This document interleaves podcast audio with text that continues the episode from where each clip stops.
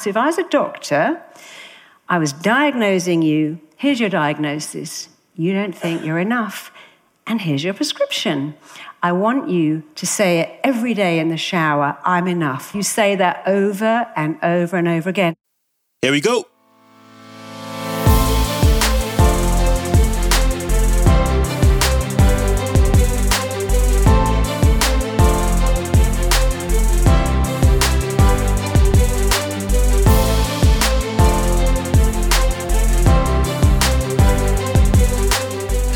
And welcome back to the Depression Detox Show, where we share ideas and stories to change your relationship with depression.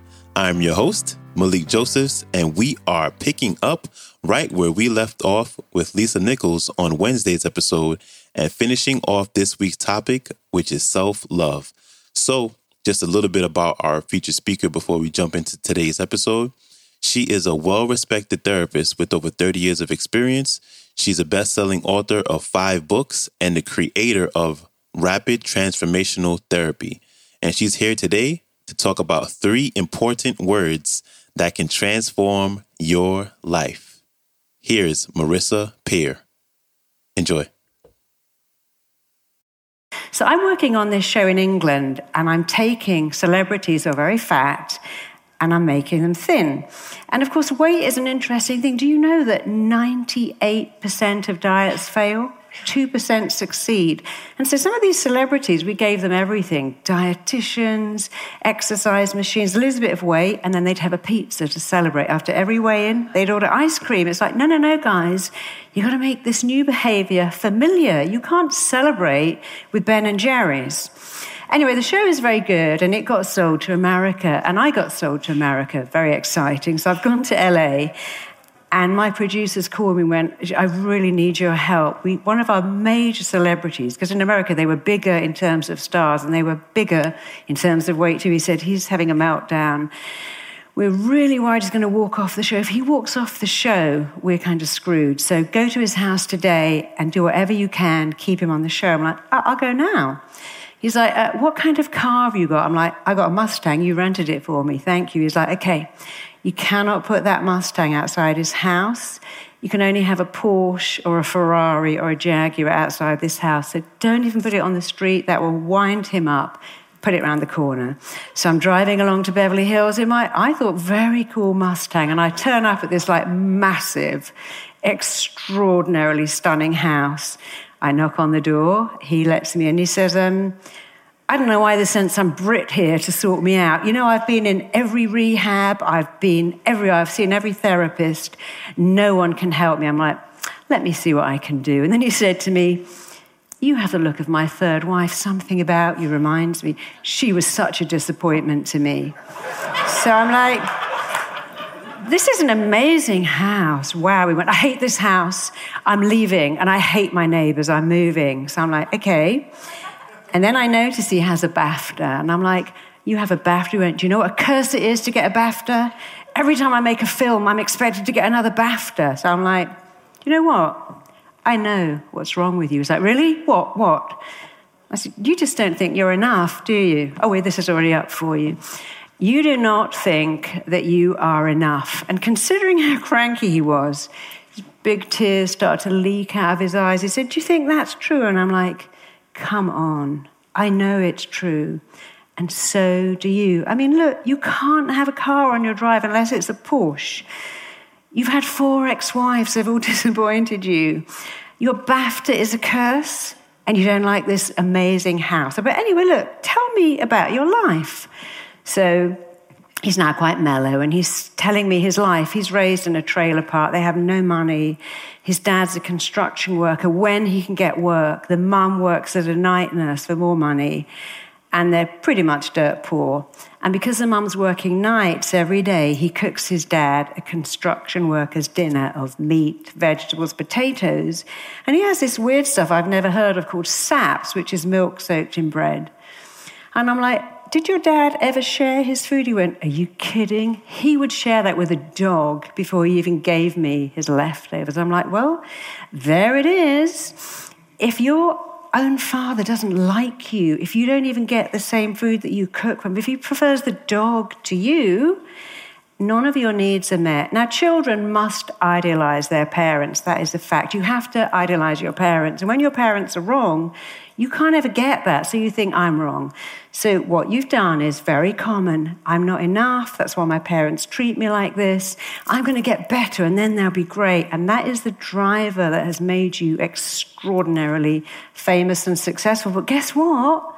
You still think you're not enough. And all this stuff is never going to help you because you don't feel enough. So if I was a doctor, I was diagnosing you, here's your diagnosis. You don't think you're enough. And here's your prescription. I want you to say it every day in the shower I'm enough. What else are you going to say in there? Oh, I love the smell of this Jo Malone shampoo.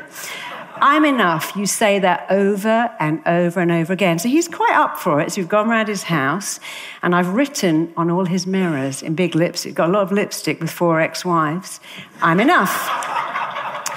I've written, I said, just say it, say it, say it, think it. So I've written it, and I've taken his phone and I've put it on his phone alerts every morning, every night. It pings with, I am enough. Anyway, I've, he stayed on the set and we've done a little bit of work. And then I've had to come back to London because I'm doing both shows um, six weeks here, six weeks there. Six weeks later, I'm back on my set and I'm going onto the studio. I'm on the lot and I'm walking to the recording studio and I see someone only about as far away as you. And when I see him and he sees me, he starts to undo his trousers. Then he undoes his shirt and I'm like, is this guy really going to flash me on a lot in LA? And where is security? And then I realized it's him. And when I get close, he went, Look at me. I have lost so much weight. Look how flat my stomach is. He said, I never would have believed that those three words could change my life. I went, Well, they do that. They changed my life. That's why I teach this stuff. He went, No, but no, but guess what? I've sold the Porsche. He goes, I've got a Mini. Now I'm not a fat, cranky bastard. I don't need that Porsche. And guess what else? I've just started to date a hairdresser. He said, All my girlfriends have been models and actresses. He said, I'm having a normal life. He said, It's like amazing. So I stayed in touch with him. And a couple of years ago, he called me and went, Guess where I am? I'm like, Tell me. He said, I'm fishing in Iceland. And guess what else? I'm happy. So I've never been happy in my life. I've just got a normal life. And I'm so happy. So I'm back in England, and a psychiatrist calls me because I do very unusual work. Occasionally, when psychiatrists can't get anywhere, they send me their clients. And this psychiatrist said, Look, we've got this girl. She's tried to kill herself. She's, she's been sectioned. I don't know what to do with her. I'm so scared she's going to jump out of a window. Can you come and see what you can do? So I'm like, Sure, I've worked with him a lot. So I've gone to this hospital and I've read her notes, and I, I understand what's going on. Her mother killed herself when she was young. She found her mother. She's a city trader earning three million sterling a year. She's a compulsive shopper and she's just tried to jump under a train. So I've gone into her room and I've said, Do you know what's wrong with you? She went, Oh, yes, I have manic depression. I'm bipolar. I'm a compulsive shopper and I'm a hoarder. I'm like, You don't think you're enough. I said, All this other stuff. Your mum tried to kill herself. Well, did kill herself and you found her, and any child going through that would think the same thought. If I was enough, how would my mum do that? I couldn't, I wasn't even enough for my mum to live or not even to kill herself where I didn't find her. And all this shopping is just filler for the fact that you don't think you're enough. And I said, and I want to help you. She said, Well, I'm going to kill myself. It's not if, it's when. I'm like, Well, okay. But before you do that, how about you just have a month of saying, and they're not letting you out of here anyway. So, how about just saying, I'm enough? They're not letting you near any windows. So, you're going to be locked in this room for a while. But how about just doing it? So, I did the same thing took her phone, put on it, I'm enough. And it goes off every morning, every night, wrote it on her mirror because she was so very fragile. I made her a recording.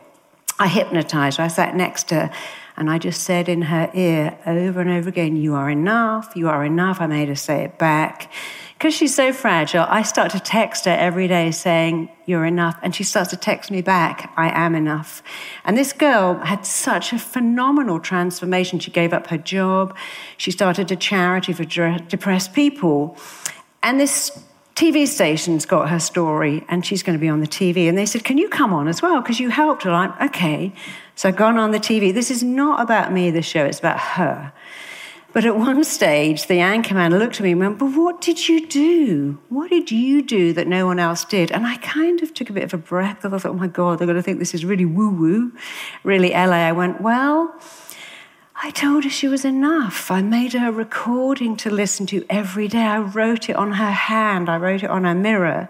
And I waited for him to roll his eyes and he went, Oh my God, I love that. I'm going to go home and I'm going to write that on my mirror. And I think all our viewers will love that.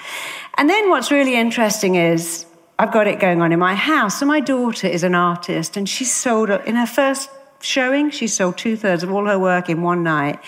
And then it stopped. And she went, Oh, mummy, you know, uh, it's so hard being an artist. I just don't think I can do this anymore because people aren't buying my work. And I'm like, well, you know, baby, you have picked a career with a lot of rejection, and you've got to learn that they're not rejecting you because you've actually made your art really edgy and dark. It used to be really pretty. And maybe people don't like that. But let me help you out. You mustn't let rejection in. They're not rejecting you. So I've written on her mirror, I'm enough, in her bedroom, in her studio next to me, in her bathroom. She said, Oh, mum, that is so lame. I am not having that on my walls because all my friends are going to laugh at me. And I'm like, Well, you know, baby, you can take it off anytime you like. But how about just leaving it for a little while? So I've gone back to the States. I've come back. I've run upstairs. And there's my daughter painting, painting, painting, and it's still up. It's on all her walls. And I'm like, oh, you didn't take it down? She went, you know, Mum, I was going to, but all my friends went home and wrote it on their wall. And my boyfriend wrote it on his wall. And this is my, this is the link. I'll come back to this later. Here she is. And I put it on my Facebook page, and it got so many likes. So I left it up there. it's still up there now. So now I've got this plumber in my house, and he's going, What's all that on your wall? What, what is that? I'm enough. And I went, Well, you know, it's my little philosophy. Changing the world is a big ask, but I want to change people. And the way to change them is by making them feel they're enough. And so he went, my son, he said he's so angry all the time. He said he's a bit of a nerd. He hasn't got any friends, and I don't know what to do. Shall I go home and write that on his mirror? I'm like, no, because you are dorky, stupid dad. Never do that. Write it on your fridge in big fridge magnets and write it on your bathroom toilet mirror downstairs, or if you have a hall, write it there. Anyway, 12 years, days, 12 days later, he's back with my plumbing part. I've never had a plumber more keen to get back into my house. He's not going to rip me off and doesn't even go. He said, Oh my God. He said, That's like so weird. He said, He's still a nerd, but he's a happy nerd. He's joined some nerdy club and he's got some nerdy friends and He's not angry. He said, but even more weird, my wife who's going through the menopause was so sad. She says that every day. He said, now it was, I want to write it on the mirror of every bathroom I'm working in. I'm like, no, no, you really can't do that yet. Maybe one day. so this I'm enough, it really changes people. So a lot of you in this room, you're interesting people. Creative people are very, very suggestible. It's a huge gift when you understand that if you're creative, you're suggestible, whatever you tell your mind, it believes.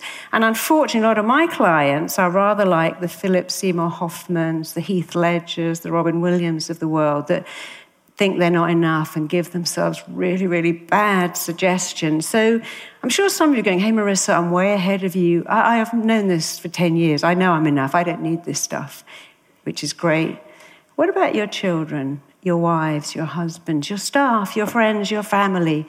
They really need this stuff. So last month, I got this very interesting job. Condé Nast said, Fly to Paris. We want you to speak to the um, editor of every single Vogue and every Vogue Traveler and all our magazines about um, why magazines aren't selling. It's like, oh, that's not really my remit, but hey, whatever. So I've got on Eurostar, gone to Paris, and I'm going to tell them the truth. Do you know why magazines don't sell? Because you make women feel they're not enough. And while fashion is all wonderful and lovely, and I'm the first one to go, I love my Prada handbag, you could do so much more by meeting someone's emotional needs. So, anyway, they're in the room. I'm giving my talk. I'm not quite sure how they're going to go for it. But um, what's happening is, oh, I'll come back to this in a minute. As I'm putting up my slides, they're all getting out their cameras and they're all taking pictures.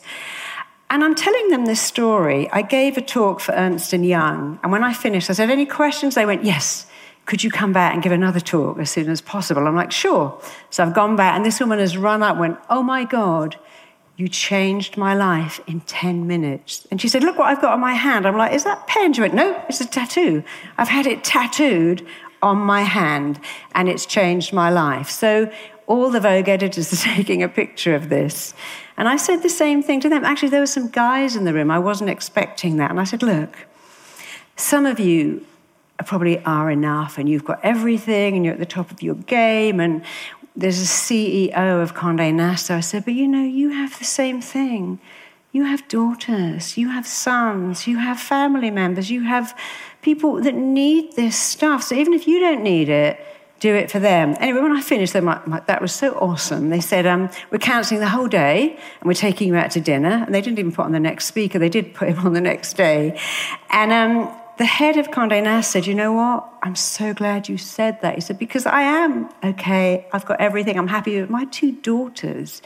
They come on shoots, they meet top models. He said, The eldest one is already beginning to show signs of anorexia.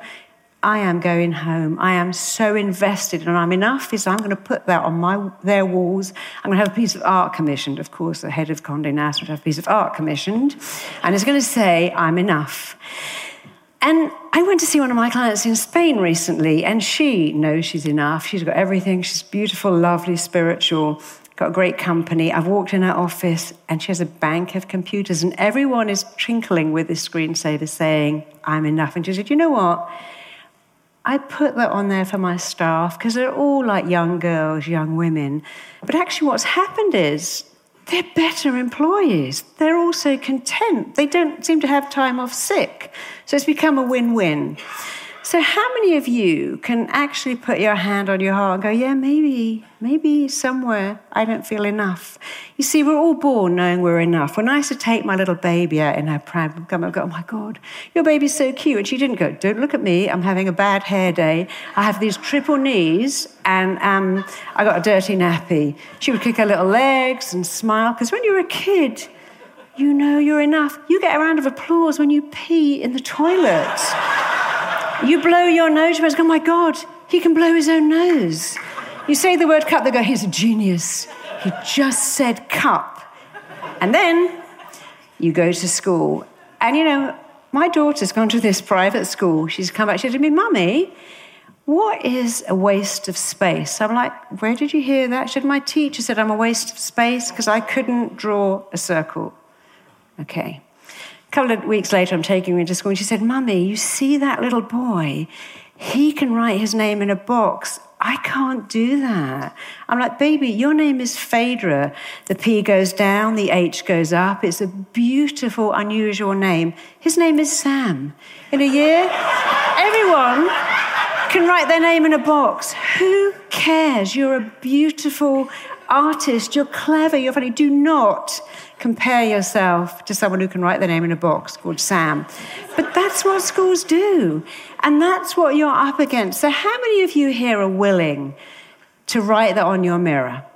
You see, this changed my plumber's son. Thank you. Let me see the hands again. How many of you are going to do that? Not just for you, but for someone else. You know, you hear that saying? If you make a difference to one person, your life has meaning and purpose. And if you do that, you're going to make a difference to so many, many people.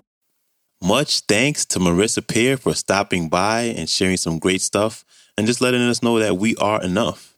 If you want to connect with Marisa, visit her website, marisapeer.com. That's spelled P E E R. And check out her latest book titled I Am Enough Mark Your Mirror and Change Your Life. You can also see her on Instagram at Marisa Peer Therapy. I have a link to everything that I just mentioned, along with the link to the entire talk in the show description. When you get a chance, please subscribe and follow the show on your favorite podcast player app or share this episode if you feel it can be helpful to someone. And um, that's a wrap. I hope you have an amazing weekend, and I will see you back here Monday where we have some more great talks lined up for you. So, until then, stay strong. Later.